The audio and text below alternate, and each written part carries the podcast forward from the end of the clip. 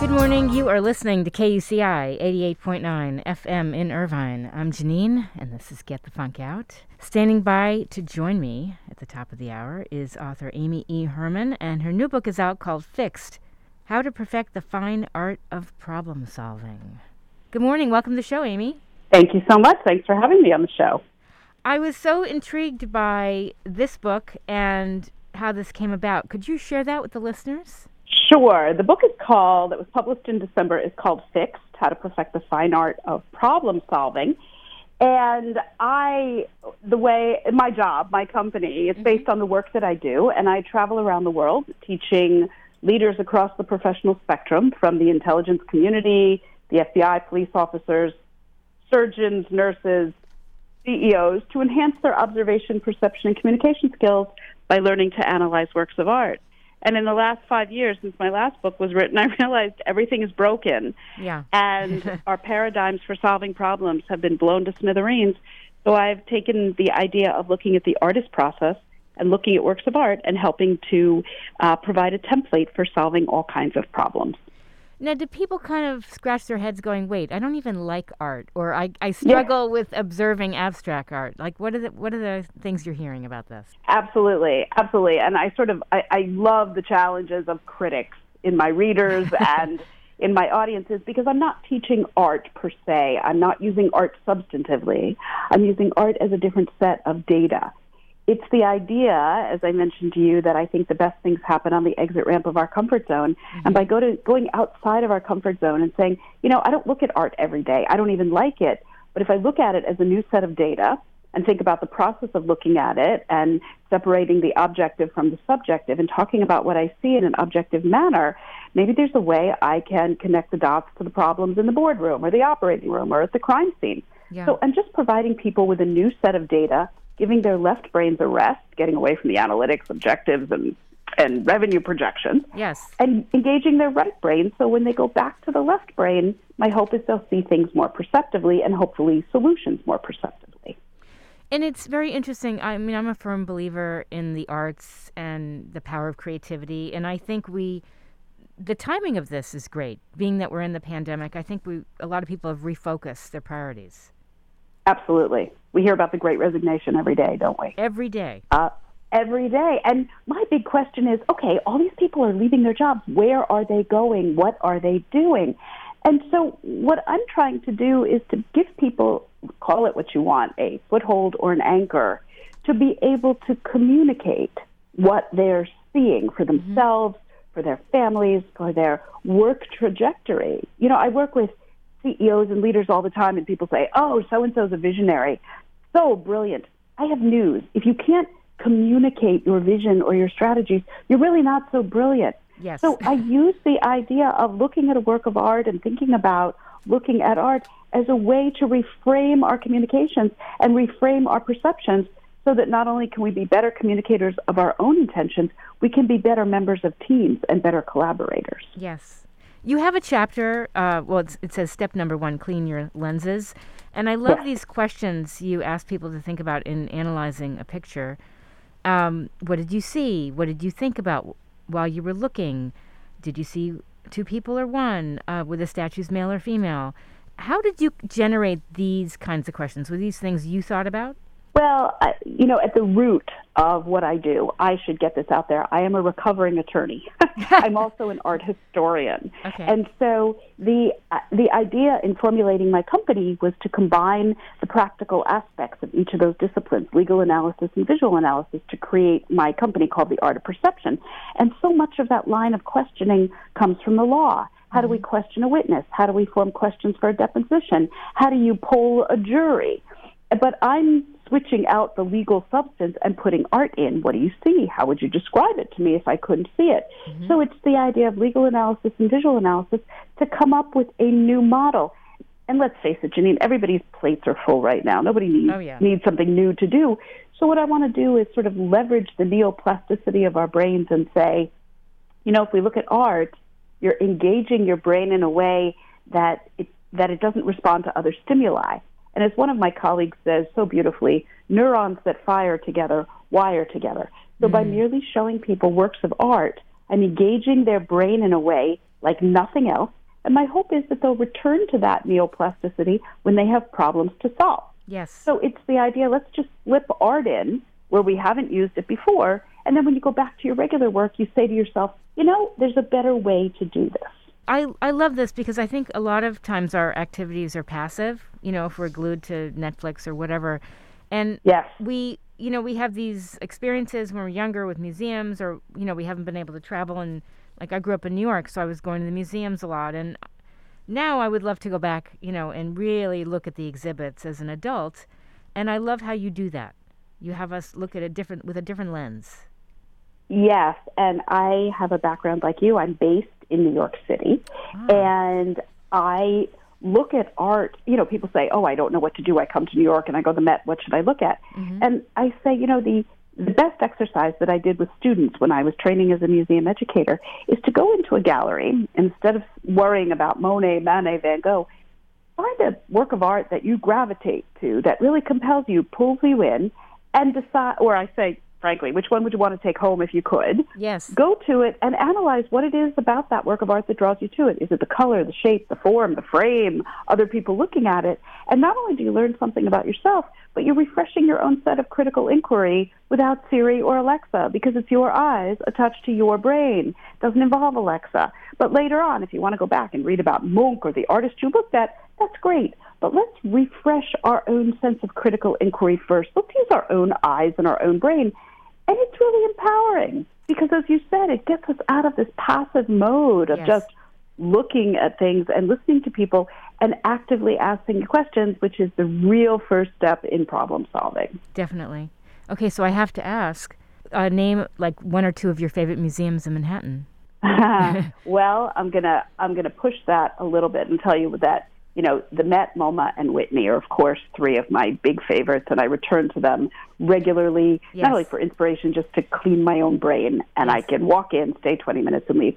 But my real favorite museum in New York City is a little bit of a gem that not too many people about, know about. It's in Long Island City. It's called the Noguchi Museum, oh, and it's the work of Isamu Noguchi, Japanese American artist, sculptor, painter, and it's a museum that's indoors and out, and it's just his work in his museum that he put there. And they have other exhibitions, but it is this place, even its location in Long Island City across the river.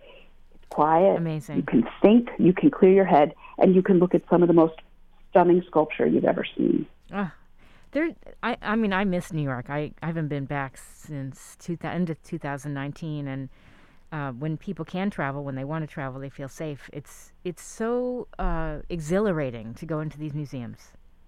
It is. It is. And you know, but for every person who's exhilarated, there's some people that are intimidated. Yes. As a secondary agenda of my program, I want to dismantle those inhibitions and I want to tell people you don't need an art background or an art degree or even a knowledge of art to either read my book or go into a museum. Yes. What you see matters. And just to go and look and leave is just fine. You don't mm-hmm. have to know about 19th century French painting or plein air painting or abstract expressionism.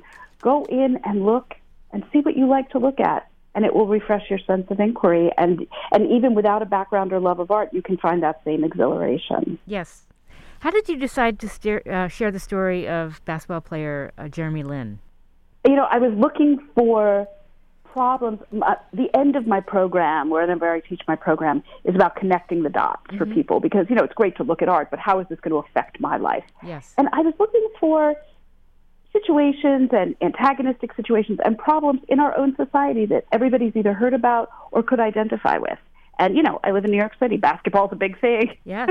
the Knicks are a big deal. The Nets are a big deal. Mm-hmm. And this story about Jeremy Lin you know, we've we've been bombarded with cultural appropriation and political correctness.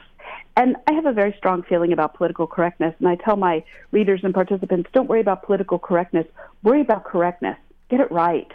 Mm. And and the idea mm-hmm. of Jeremy Lin, you know, with dreadlocks and and the idea of how he wears his hair as an Asian man and an Asian basketball player, you know, coming face to face with African American basketball players how did they solve the problem? How did he reconcile some of the pushback he got to his hair? Yes. And what kind of dialogue did he engage in? And you know what? They walked away agreeing to disagree, but they de escalated a situation. And when we have, you know, we live in such a divisive world. So the reason I put the story about Jeremy Lin in is let's give people a means to use their visual intelligence, how they see things and communicate mm-hmm. to de-escalate everyday situations. Definitely. If you're just tuning in, we're speaking with Amy Herman about her latest book, Fixed, came out the end of uh, 2021, correct? That's correct, yeah. Uh, it's called Fixed How to Perfect the Fine Art of Problem Solving. Um, I wanted to share while we're talking about him uh, uh, something you put in your book. When we are when we are engaged in a constant study of self, like Lin, we are better able to diffuse difficult situations and manage difficult people. The better we know our own biases and behaviors, the more effective we'll be at problem solving, crisis averting, and leading others to their greatest potential. I love that. I really believe that, and I, I'm I'm trying not to I don't want this to sound like a platitude, but one of the other things that I hope will be a big takeaway from my book is that I don't want people to, to think that perfection has to be the enemy of good. You know, sometimes mm-hmm. good is just good enough. Yes. Sometimes we just need to solve the, the problem in front of us. And, you know, perfection is aspirational. I'm not saying we shouldn't strive to be the best people that we can, but sometimes just just being good, just doing the best you can mm-hmm. is a really is a great situation and we can strive for good and not always perfection. Well, that's that's really a good statement to make right now because of how stressful it is, especially for Gen Z. You know, absolutely, in this pandemic, absolutely. And to yeah. to go back to what we were just saying about the Great Resignation, you know, if people know that they want to leave the situation they're in because they're not happy, that's fine, and maybe they don't have the ideal answer for what they want to do. But mm-hmm. let good be good enough. Yes, definitely. It's funny. Um, I've been asked lately to talk about um, what are the keys to success to, to Gen Z, and I my answer is very simple. There really aren't any. It's being able to fall down and get up repeatedly. You, you know? bet. And you know, I yeah. devote a whole chapter to that in this book. I talk about the Japanese practice of kintsugi. And what kintsugi is is when Japanese artists who make ceramicists, they make bowls and vases, and inevitably some of them come out crap, cracked and imperfect. And instead of throwing their flawed pottery away, they fill those cracks in with gold and silver and platinum, and the objects become more precious and valuable than had they been perfect. So the idea of making mistakes and falling down, don't sweep it under the rug. Right. Make those mistakes part of the solution and honor the toll. You know, honor yeah. the struggle that you've had. Yes. Move forward and let everybody else see the mistakes you made, and hopefully they won't make them as well. And I don't feel in life they're really mistakes because life is just nonlinear, and you you might do something, decide to, to go down a path, and you think, oh, what this was a mistake, but it possibly could lead you to something else or introduce you to new people or experiences. Absolutely. What I say is let's take let's take the pejorative pejorative out of the word mistake. Why does it have to be a negative thing? Yes. We're human. We make them. Right. We all make them, and nobody's perfect. Yes. And so the idea of of incorporating our mistakes into our everyday work and our life and saying, you know what, I did these, I, I made these mistakes. I, I am going to move on, but I'm going to look back to look forward. Yeah, maybe we'll just call it a detour. there you go. Love it. A detour. Definitely. What else would you like people to know about your book? Well, the first, if I can talk just for a second about my first book, which really Please. lays the ground for my second work yes. book. The first book is called Visual Intelligence: How to uh, Shift Your Perspective, Change Your Perspective, uh, change, shift your perspective, change your life. Sorry, okay. it's still no, uh, need another cup of coffee. It's fine. Um, and it lays the groundwork for how we use art to rethink our perception and communication skills. And this book, Fixed, is the idea of solving problems. And what I love most about Fixed is I started writing about it before the pandemic, having mm. no idea that so much would be broken. Yes. And when somebody came to me five years ago and said, you know, why are all these people from nuns to trauma surgeons to FBI agents and Navy SEALs. Why are they all coming to you to look at works of art? I had to think for a minute.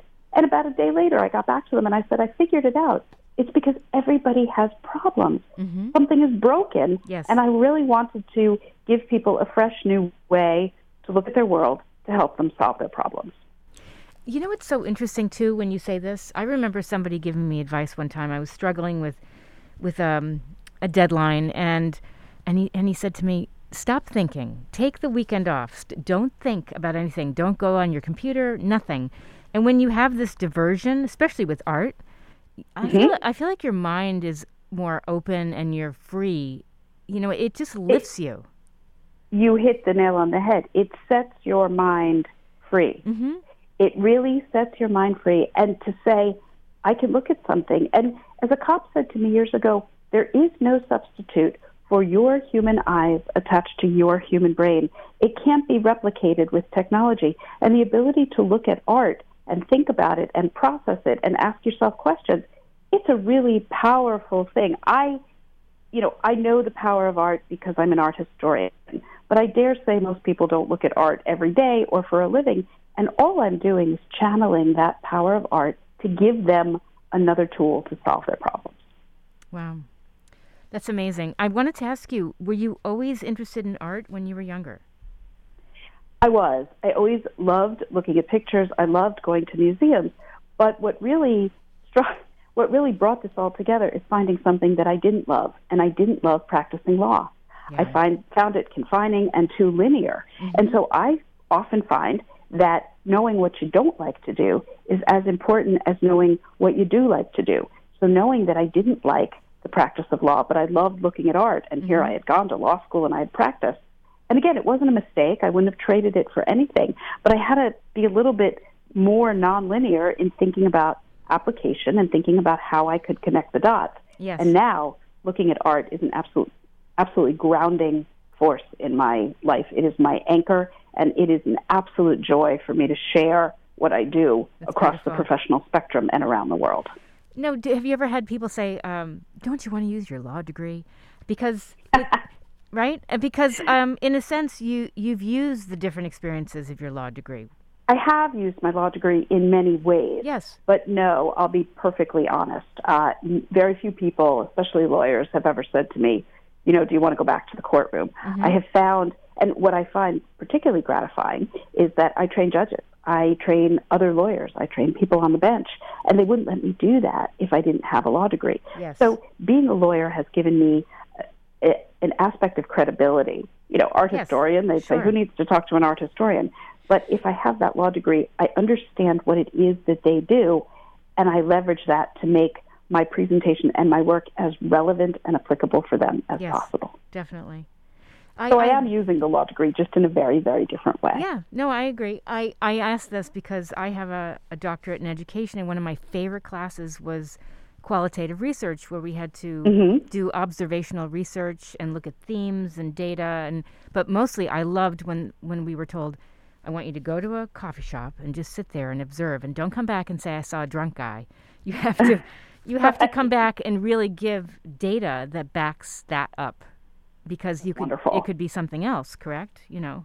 What a wonderful exercise. Yes. And you know, in inherent what is baked into that exercise is when you go to the coffee shop and you are watching people when you go home that night you're going to watch your family differently you're going to watch your kids differently Definitely. you're going to watch your your dog differently because you're going to not accept you know what you see every day you're going to think differently not only about what you do see yes. but what you don't see I, I want to tell you one more thing though about the class. He made us go into an elevator and face everyone.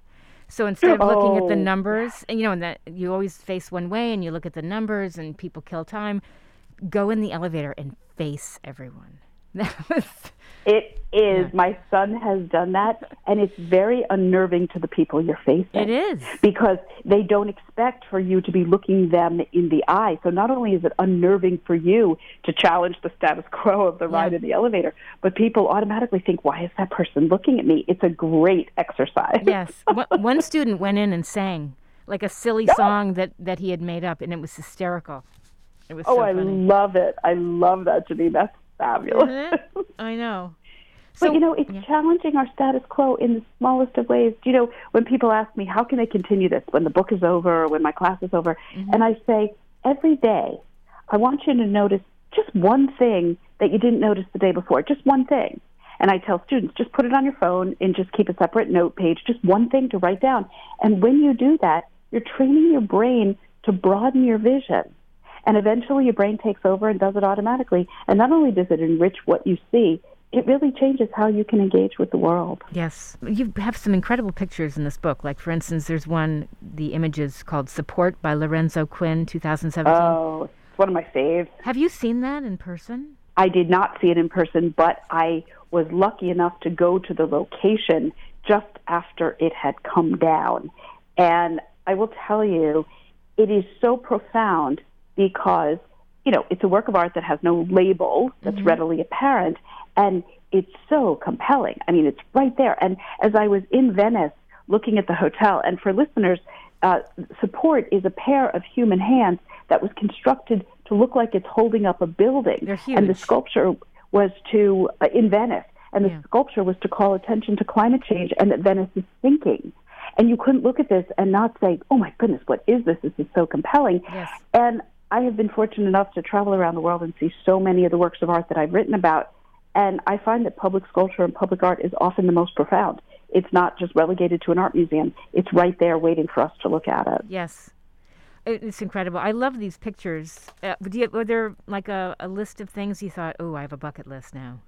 I want to go see this. You know, it is great. And if I can tell you a quick story, I went yeah. to Paris in October because Christo's last project, Christo died in uh, uh, last spring, mm-hmm. and his last project was to wrap the Arc de Triomphe. And his studio decided we're going to do it, even though he died. And I went oh. to Paris just to see Christo's last project, and it changed the whole way I see the world. The fact that a Bulgarian man can go to Paris, you don't mess with the Parisians, and wrap the Arc de Triomphe. And I was there as it unwrapped and it emerged different than it was before. And to see art live, it just it changed my whole way of looking at my work in my world. And I was really fortunate. I said, "COVID be damned." Yeah. I was safe and masked, and I came home and did not get COVID. And I'll remember it the rest of my life. Oh, that is incredible. It was amazing. I wear a little Arc de Triomphe around my neck right now, eh, all the time, to remind me about the power of what I saw. That's beautiful. I love that this book is also educational. I mean, I don't have a strong art background, but you, you can look at this and learn so much. I'm glad to hear that because it's for everybody. It is not a book for people with an art background. You don't need to have one because I love that I work across the professional spectrum and I work with people whose boots are on the ground that may not have art in their lives. And I want to channel that power of art and help them do what they do because I have such a profound respect and admiration for so many of the people that have let me into their lives and that I work with them and show them art. So I specifically wrote the book not with the art historian in mind. That's beautiful. Anything else you'd like Thank to you. leave us with? Uh, I would. Two things. Um, okay. If anybody would like to read more about the work that I do, they can go to artfulperception.com. But more importantly, or I'm on social media at Amy Herman AOP, which stands for Art of Perception. But more importantly, I want to leave you with a quote from Henry James. And he said, Try to be the person on whom nothing is lost. Mm, like and that. so I want people, to, my, the readers of my book and the people in my program, to go out into the world to try to be that person on whom nothing is lost, that can see and engage and hear and perceive better than they used to be. And I hope that it will uh, enhance their just their lives, their work, and their engagement with the world. That's beautiful. Congratulations. Uh, we've been speaking with Amy E. Herman, the author of Fixed How to Perfect the Fine Art of Problem Solving. If you've missed any co- part of this conversation, I will have it up uh, within an hour after the show wraps, and the show blog is getthefunkoutshow.kuci.org. Thank you so much, Amy. Janeane, thanks for having me on the show. It was such a pleasure talking to you. Great talking to you. Congratulations. Take care. Bye bye. Thank you. Bye bye. Bye bye. Again, if you visit the show blog, you can read more about Amy and her book. That is getthefunkoutshow.kuci.org. Uh, I am on Instagram at Janeane Bernstein, J A N E A N E B E R N S T E I N. And I'm on Twitter at moms, M O M Z underscore rock. We'll take a little break, and then I have more planned for the second half of the show. You are listening to KUCI 88.9 FM in Irvine.